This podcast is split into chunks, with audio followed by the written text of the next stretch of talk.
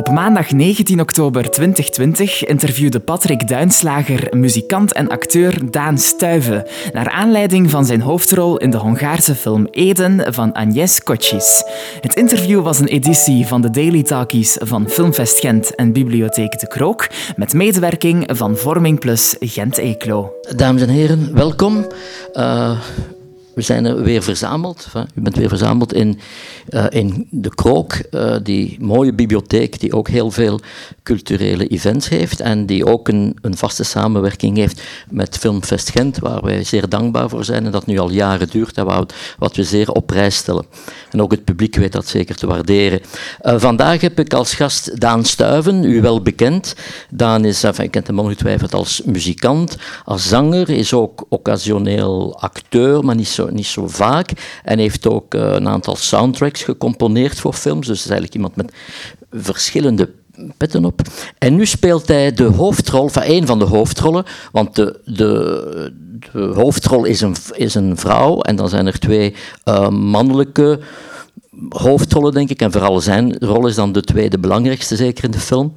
Um, en het is een Hongaarse film van Agnes Coxix. Vooraleer iets meer te vertellen over, over die regisseur, zou ik gewoon als introductievraag willen stellen, want ik weet ook niet hoe Daan daarin beland is. Van hoe, hoe komt een, een, uh, een Belg-Vlaamse acteur, van vooral muzikant, terecht in, in een Hongaarse productie, als, en dan nog met een, een hoofdrol? Dat, dat, vroeg ik mij ook af.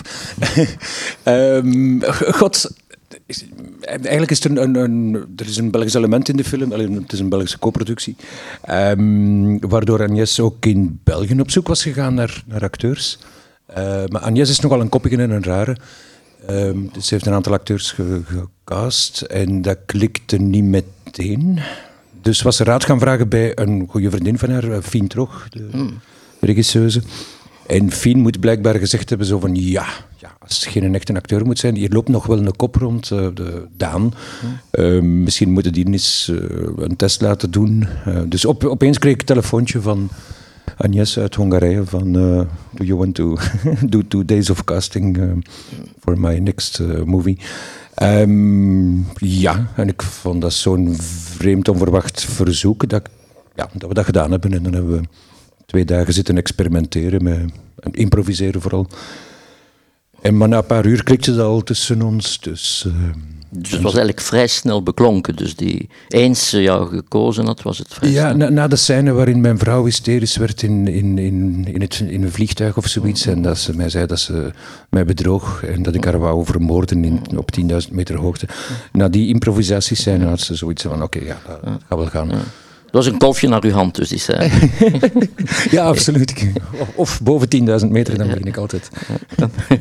um, vooraleer, uh, misschien is het beter voor we iets verder praten over de film, om iets te laten zien. Maar ik ga eerst nog even iets zeggen over de regisseuse. En dan kunnen we naar de trailer kijken van de film. Die u zeker al een goede. Want de meesten zullen nu of de film niet gezien hebben. Wordt nu vertoond op het festival een paar keer. Uh, en de trailer, denk ik, heeft een heel goed beeld van de film. Uh, maar die regisseuse, dus Agnes uh, Coxis heeft uh, daarvoor twee films gemaakt. Eén die heet Fresh Air 2006. Eén die heet uh, Adrien Paul, en dat is de naam van het hoofdpersonage van 2010. En ze heeft daar kort, een van haar kortfilms was Virus. En dat is wel, je ziet dat die filmografie heel consistent is. Want uh, Virus, dus uh, een van haar belangrijke kortfilms, dan die eerste lange speelfilm um, was, heette Fresh Air. En het gaat over een, een moeder-dochterrelatie, maar ook de titel, Verse Lucht. Dus je moet dat allemaal een keer aan elkaar knopen, Virus, Verse Lucht. En dan de tweede lange speelfilm van haar is het portret van een, een beetje... Eh, laten we zeggen, zwaarlijvige verpleegster die ook palliatieve zorgen werd. Dus er is daar toch, en nu die laatste, van die, die recente film van haar uh, gaat ook over thema's die zeer gelinkt zijn aan de hoofdthema's in de drie films die ik heb opgenoemd. Maar ik laat u even kijken naar, het, uh, naar de trailer om zelf, een, om zelf een idee te hebben waar de film precies over gaat.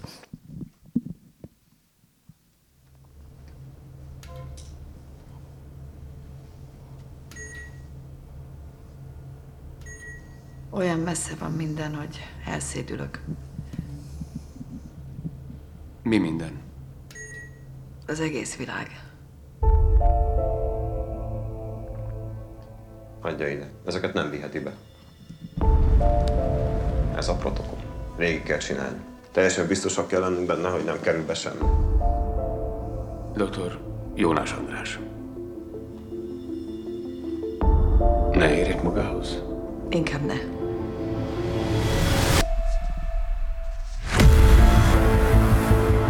Hogy van a felperes?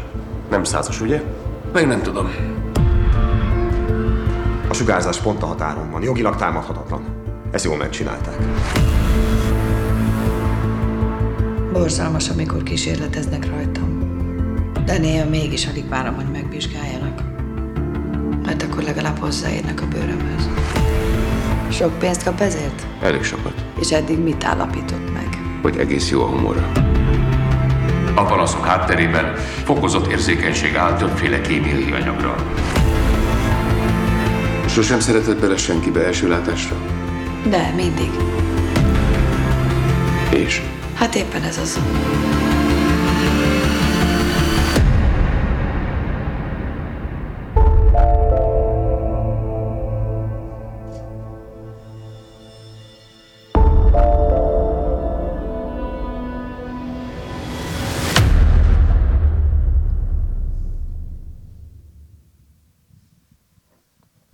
Ja, ehm, ik wil toch even nog iets samenvatten over de film. Eh, niet volledig het verhaal vertellen, maar het gaat over een, een, eh, jonge vrouw en die is allergisch aan allerlei soorten chemische substanties. Dat gaat van luchtvervuiling, ver- vervuiling, radiogolven, elektrische velden.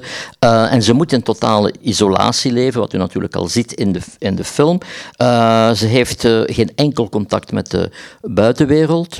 Ehm, ze leeft dus letterlijk op een extreme manier in haar eigen eh, bubbel.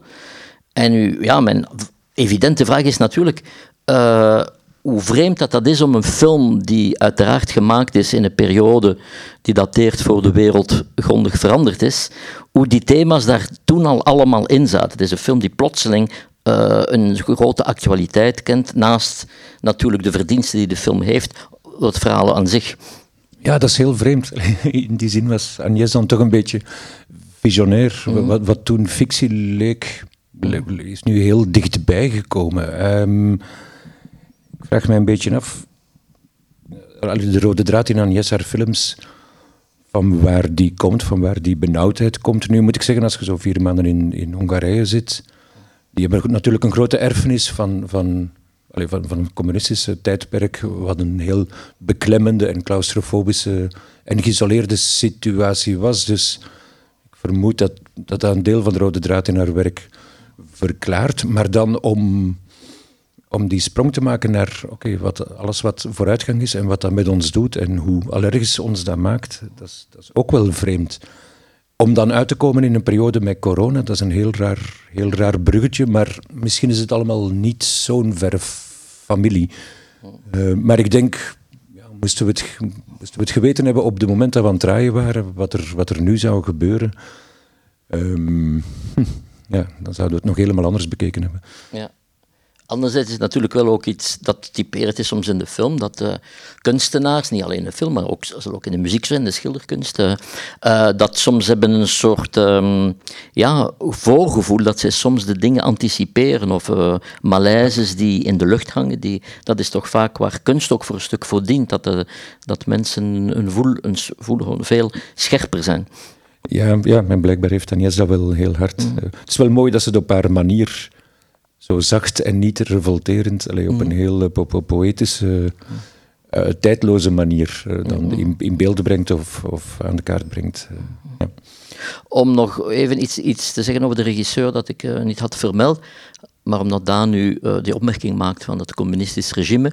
Uh, de regisseur heeft ook een, heeft meegedaan aan wat men noemt een omnibusfilm, een film die door verschillende regisseurs gemaakt werd. En die film is eigenlijk een, een aanklacht tegen de, de regering van Viktor Orban. Dus heeft wel duidelijk die, die een antologiefilm, kan men dat ook noemen. In 2000, dat was in 2011, dus heeft duidelijk ook al een politiek statement gemaakt daarmee. Um, Daan, du, eens je dus uh, gecast was, uh, hoe heb jij je dan voorbereid? Uh, ten eerste op die rol, ook, ja, je zit daar toch, hoeveel weken was het draaien in Hongarije?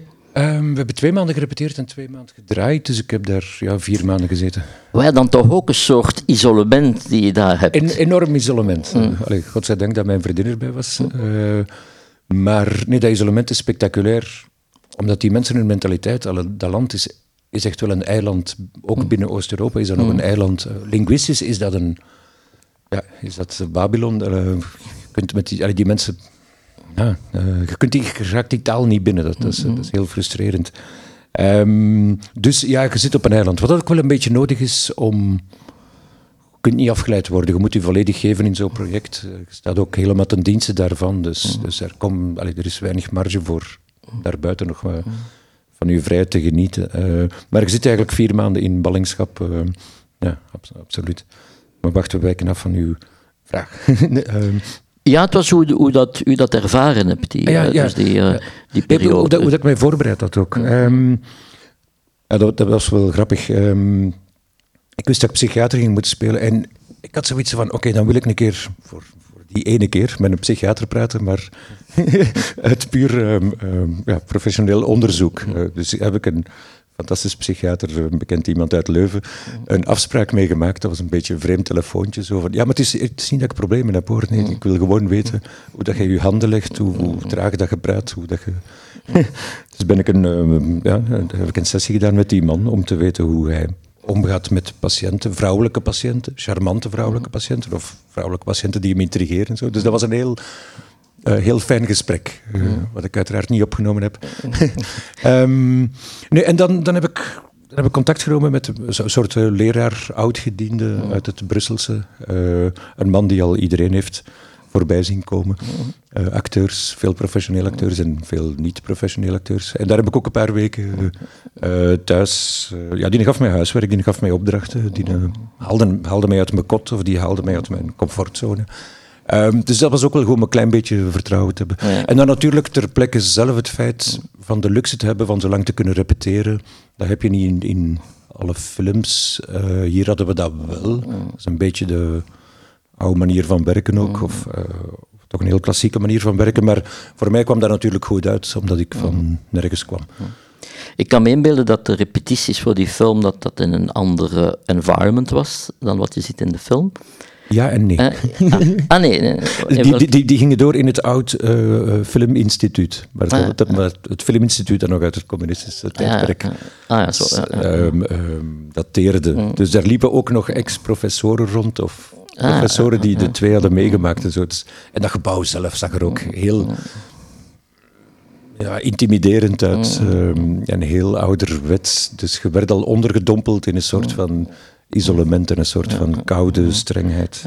Maar ik heb het dan ook meer over de, de, de beelden of het environment dat meer een beetje, als ik aanhalingstekens, science fiction-achtig is, waar je dus in die heel witte omgeving zit, die klinische omgeving. Ik kan me inbeelden dat dat eens je daarin acteert, dat het environment toch u enorm beïnvloedt, of dat dat toch een bepaalde, uh, ja, dat dat iets nalaat op u. Ja, ja, absoluut. De, de eerste maand van opnames gingen door in een oude studio, allez, filmstudio, maar dat was 30, meter, 30 kilometer van, van de hoofdstad, van Budapest. Midden in het platteland. Uh, dat was ook het enige wat daar stond. Gewoon die enorme hangar. Het was ook midden in de winter en het sneeuwde. Dus alles was wit daar rond. Dus die, omgeving was volledig, was volledig abstract. Het had geen zin om even buiten te gaan, want dat was gewoon één witte, mistige omgeving. Dus het was niet van... Allee, daarbinnen stond dan natuurlijk de maquette, de, de studio-setup van, van het appartement van, van Eva. Maar ook daarbuiten was alles heel bevreemdend en, uh, en abstract koud eigenlijk. Letterlijk koud ook. Het is een film die ook, uh, en dat kunnen de mensen die hem niet gezien hebben ook al zeker merken aan die trailer, die dus heel sterk formalistisch is. Uh, ik kan me inbeelden dat uh, veel, dat tot de dat het met zeker strengheid gemaakt is van ook hoe je beweegt, waar je precies staat. En dat is bij veel films zo. Maar hier denk ik dat dat toch een beetje extremer is in dat type film. Hoe gemakkelijk is dat voor een acteur? Want je, je, je, je voelt je, voel je je niet deel uit van een soort uh, pion meer dan, dan een acteur als je moet in absoluut, correlatie? Absoluut, absoluut. Ik, ik, heb, ik heb meer moeten afleren dan dat ik heb moeten bijleren. Uh, gewoon een kamer binnenstappen bijvoorbeeld, dat was direct... Nee, opnieuw... Uh, omdat ik altijd een neiging had van op een podium te stappen. Alleen van te veel, allee, te groot te stappen, uh, te veel met mijn handen te bewegen, wat ik in het dagelijkse leven de hele tijd doe, maar mocht allemaal niet. Uh, plus het beeld is zo gestileerd, heel lange shots, uh, die, die gewoon twee minuten lang bijna hetzelfde blijven. Dus marge om je hoofd te bewegen is, is 10 centimeter. Dit kon ik nooit doen, want dan... Um, ja, nee, enorme, enorme discipline. Um, moest ik van plaaster geweest en ik had nog kunnen meespelen misschien.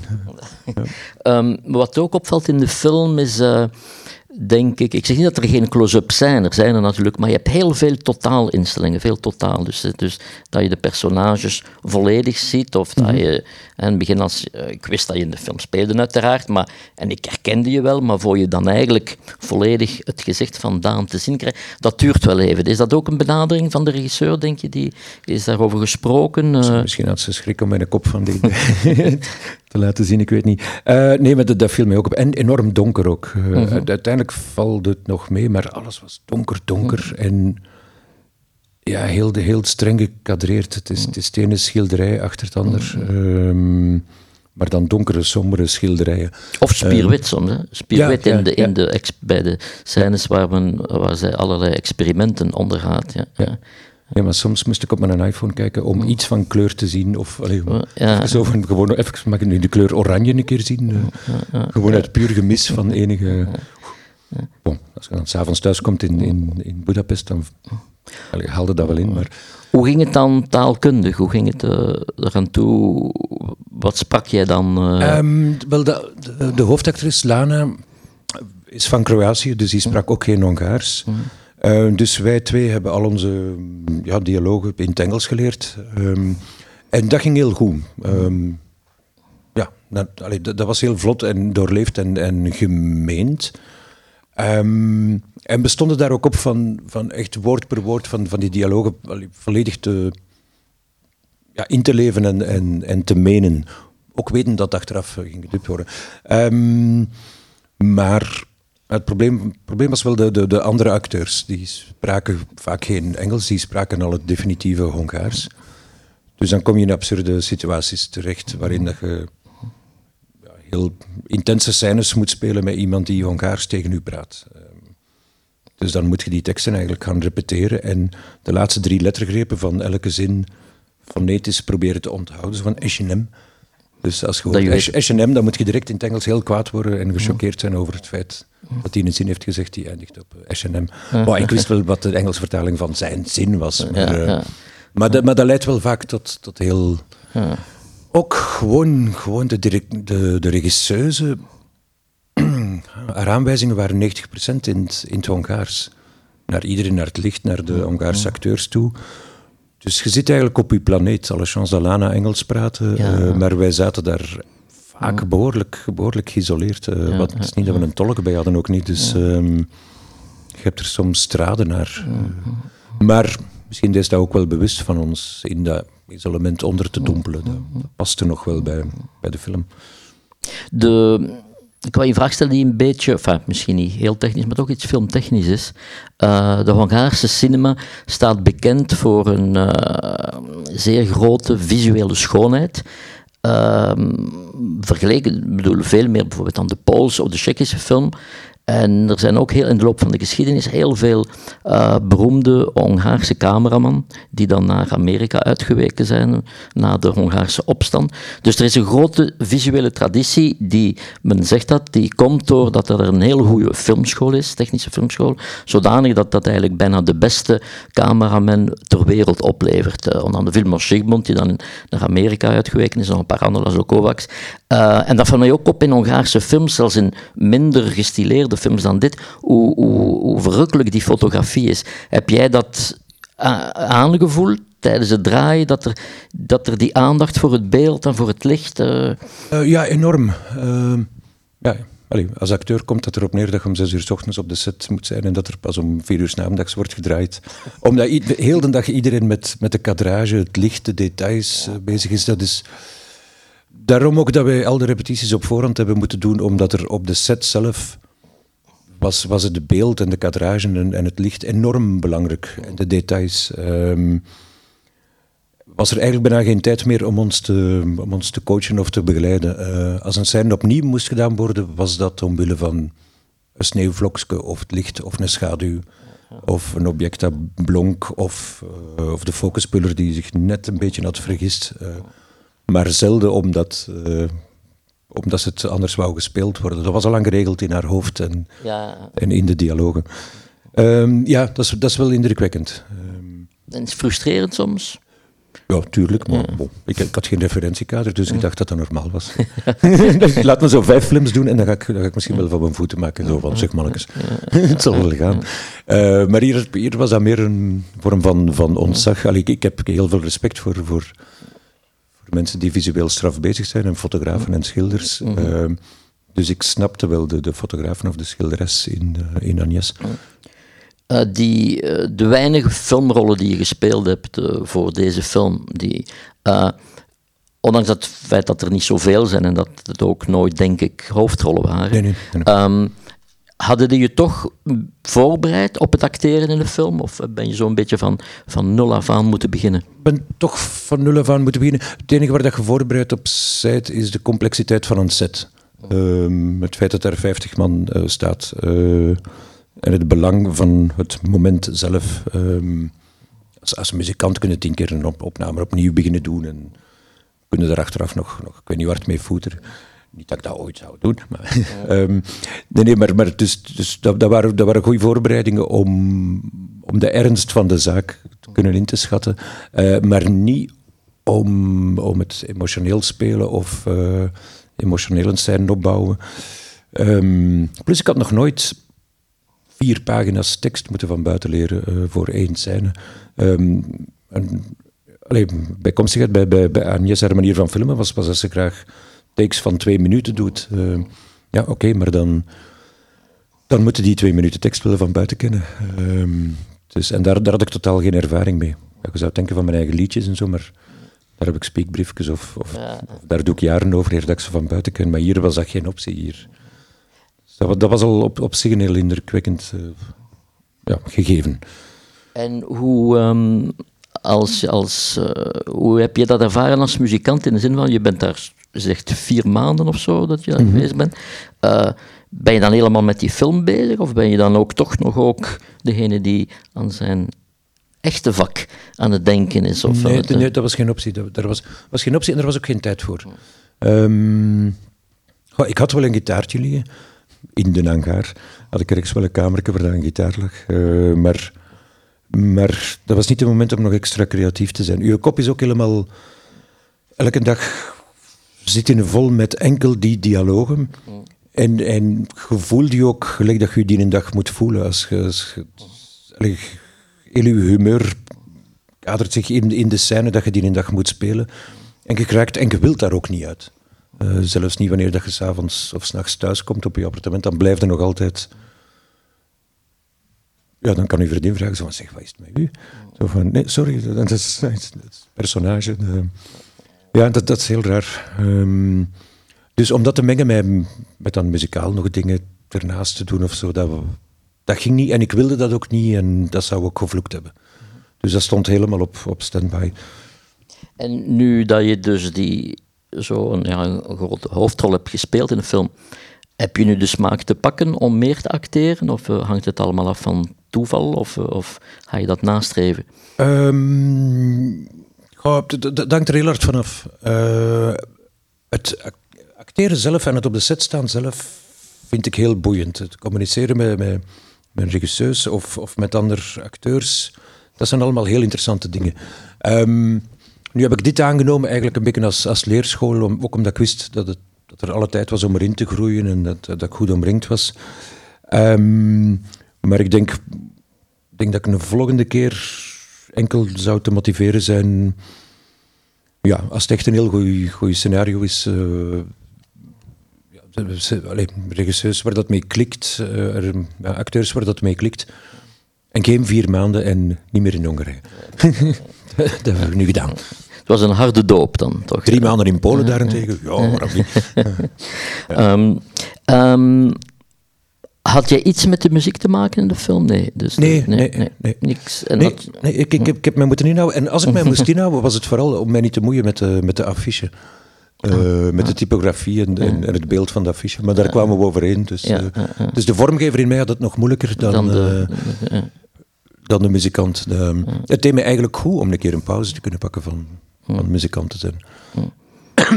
Waardoor ik erna des te meer plezier had. Om. En wat vind je van de soundtrack van de film?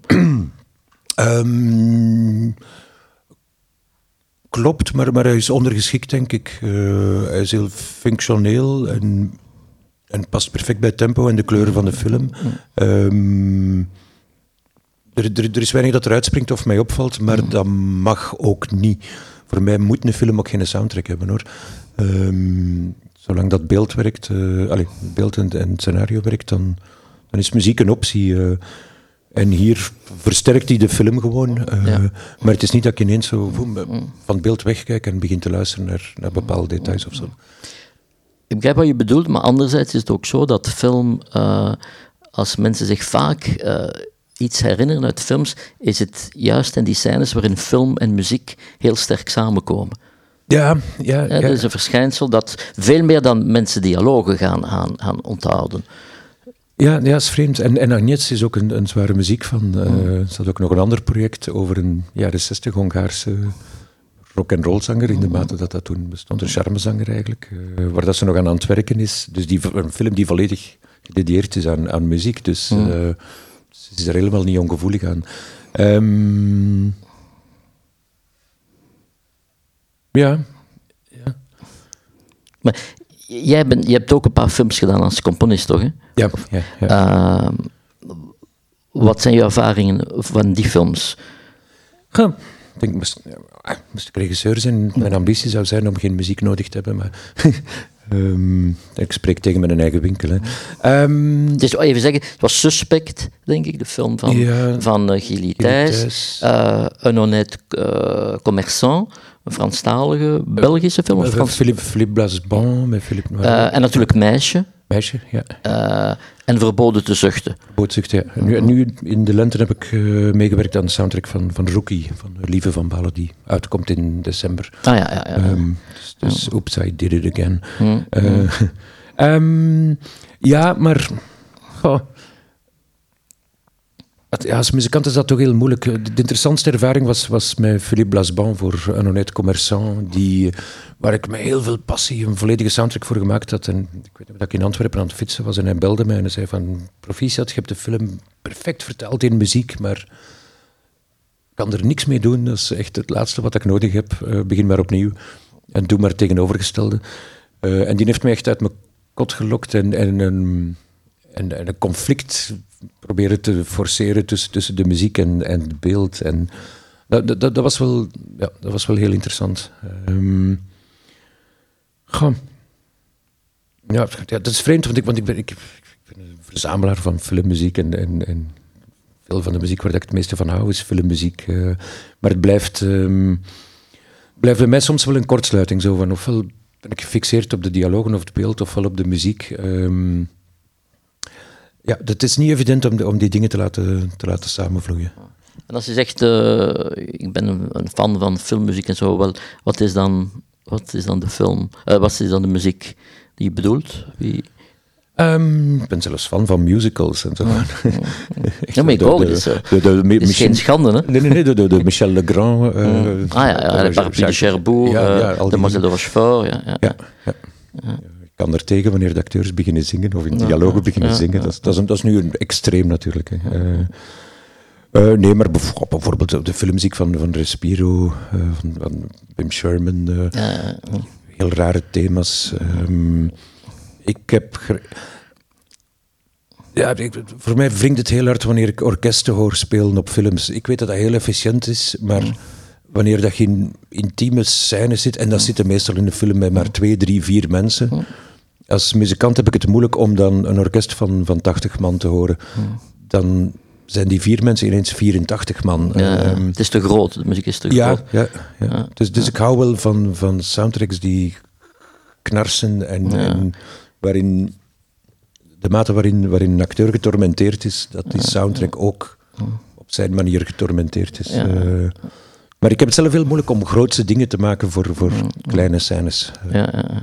Wel wat je nu zegt van getormenteerd. En iemand die dat wel doet, die, alhoewel die ook grote symfonische scores kan doen, is Ennio Morricone. Die Mhm. Ja. heeft veel soundtracks die ook eh, die quasi experimenteel zijn. Ja, ongelooflijk. Eh, Zeker qua notengebruik en qua harmonieën. En, ja, die zijn fantastisch. Ehm, ja. Ja.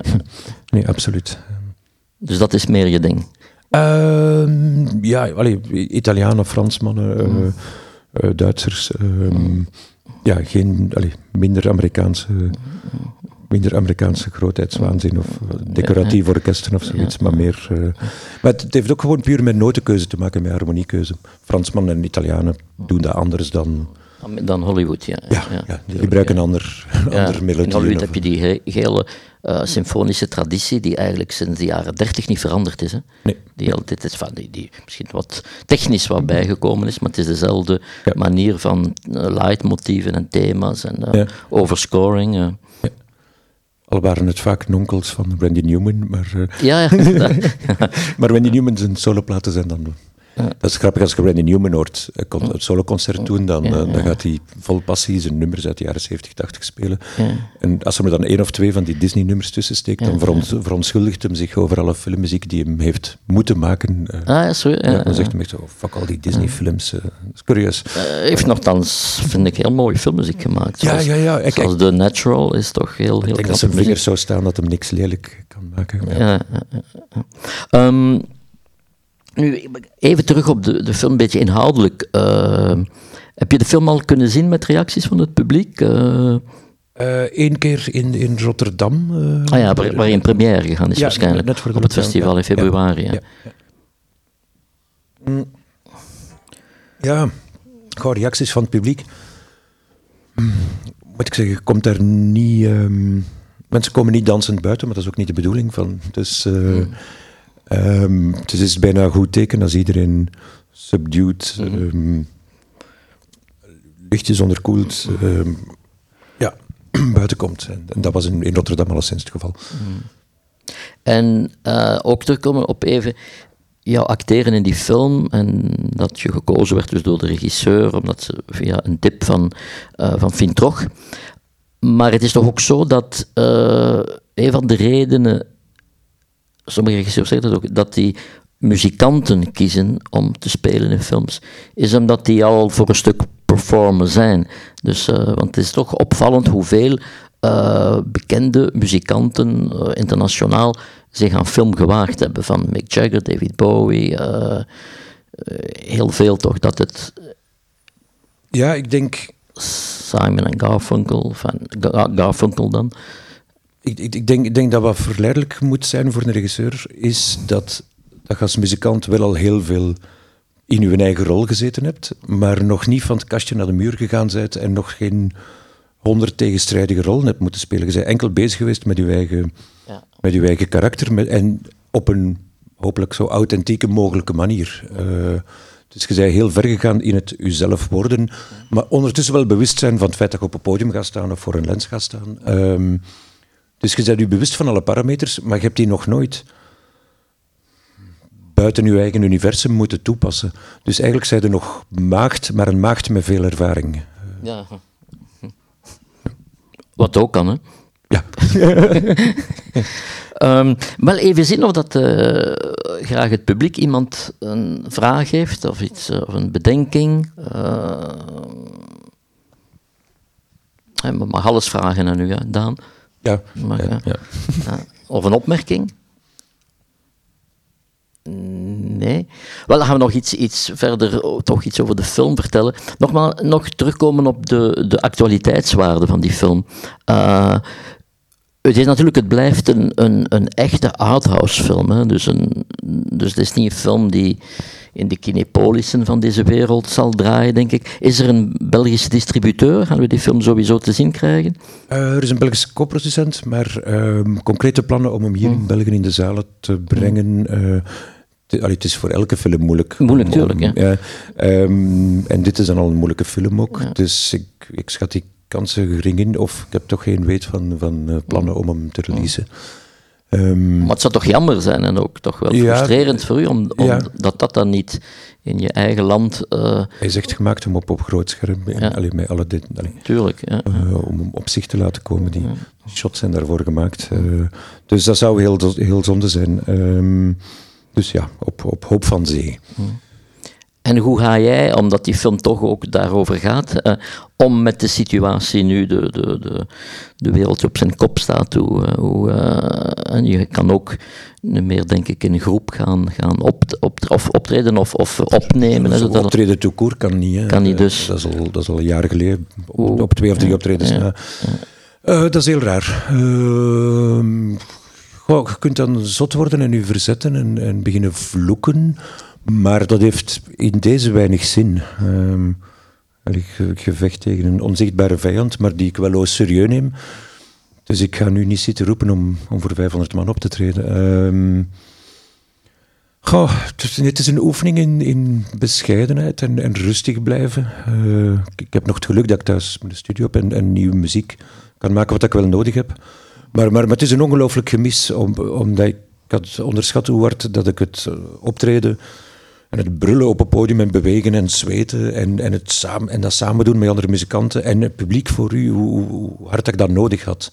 Um, voor een zenuwpees gelijk mij is dit echt wel een serieuze uitdaging. Zeg, moest ik dit op een twintig voor gehad hebben, dan, dan was ik echt door mijn dak gegaan, denk ik. Uh, maar nu, goh, nu zitten we die rit, zitten we die lange rit uit. Uh, nu, in het begin, de eerste maanden vond ik het zalig. Hè. De eerste maanden van de lockdown had ik zoiets van, dit had ik nooit kunnen hopen of had ik nooit durven forceren of zelf beslissen. Uh, maar die eerste maanden deden mij enorm goed. Vooral omdat het een volledige lockdown was. Omdat het duidelijk was voor iedereen en alles. Uh, het, is, het is moeilijker wanneer alles terug op gang komt, behalve muziek of behalve de podiumkunsten of de evenementen. Dan, ja, voor u blijft die een lockdown doorduren. En we gaan ook de laatste zijn die eruit mogen komen. Hè. Dus... Uh, dus dat is wel moeilijk. Maar ik probeer, het, ik probeer er rustig, filosofisch de mooie kanten van te zien. Ik heb wel geleerd het, het kleine of het dagelijkse terug wat meer, uh,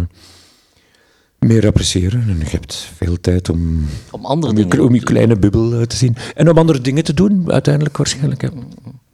Wat je ook hoort natuurlijk is dat, uh, hoe erg de, het ook is de situatie, dat dat algemeen in de wereld, of in de, toch, toch niet alleen individueel, maar toch meer maatschappelijk, tot andere inzichten zou kunnen komen van hoe de wereld zou moeten, moeten uitzien, of wat wij allemaal aan het doen zijn. Maar dan heb je toch het gevoel dat dat niet het geval is. Hè? Dat zodra het weer normaal is, is iedereen weer uh, ja, business as usual. En niet... dat iedereen, iedereen een pak socialer gaat worden en, mm. en over onbelangrijke dingen gaat stoppen discussiëren, maar dan... Mm terug los en dan krijg je toch terug de politiek of mensen die op je nachtje proberen te redden op kleine schaal. Um, ja, goh.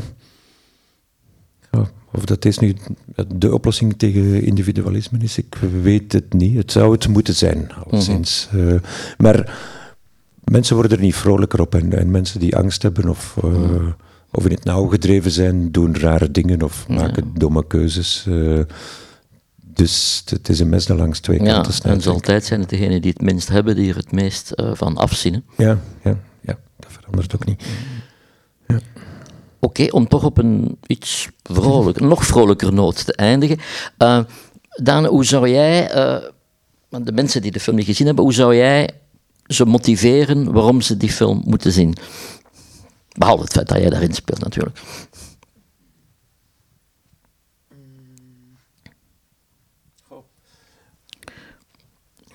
Dus ik vind het, vind het toch wel een, een,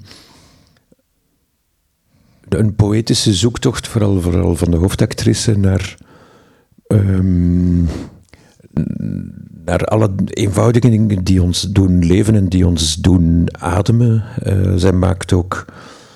Maar ik mag geen spoiler alert. Enfin.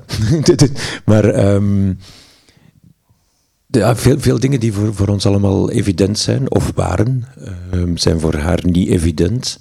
Um, en je wordt met je neus gedrukt op, op de schoonheid van, van heel kleine dingen. En die poëtische kant van de film vind ik al, al op zich de moeite om te gaan zien. Het is ook niet toevallig dat zij Eva heet natuurlijk. En dat dan de titel Eden is. Dus die bijbelse resonanties zijn ook toch duidelijk in de film. Ja, ja ze wou mij Adam noemen, maar ik wou, ik wou mijn kleren aanhouden. Oké, okay.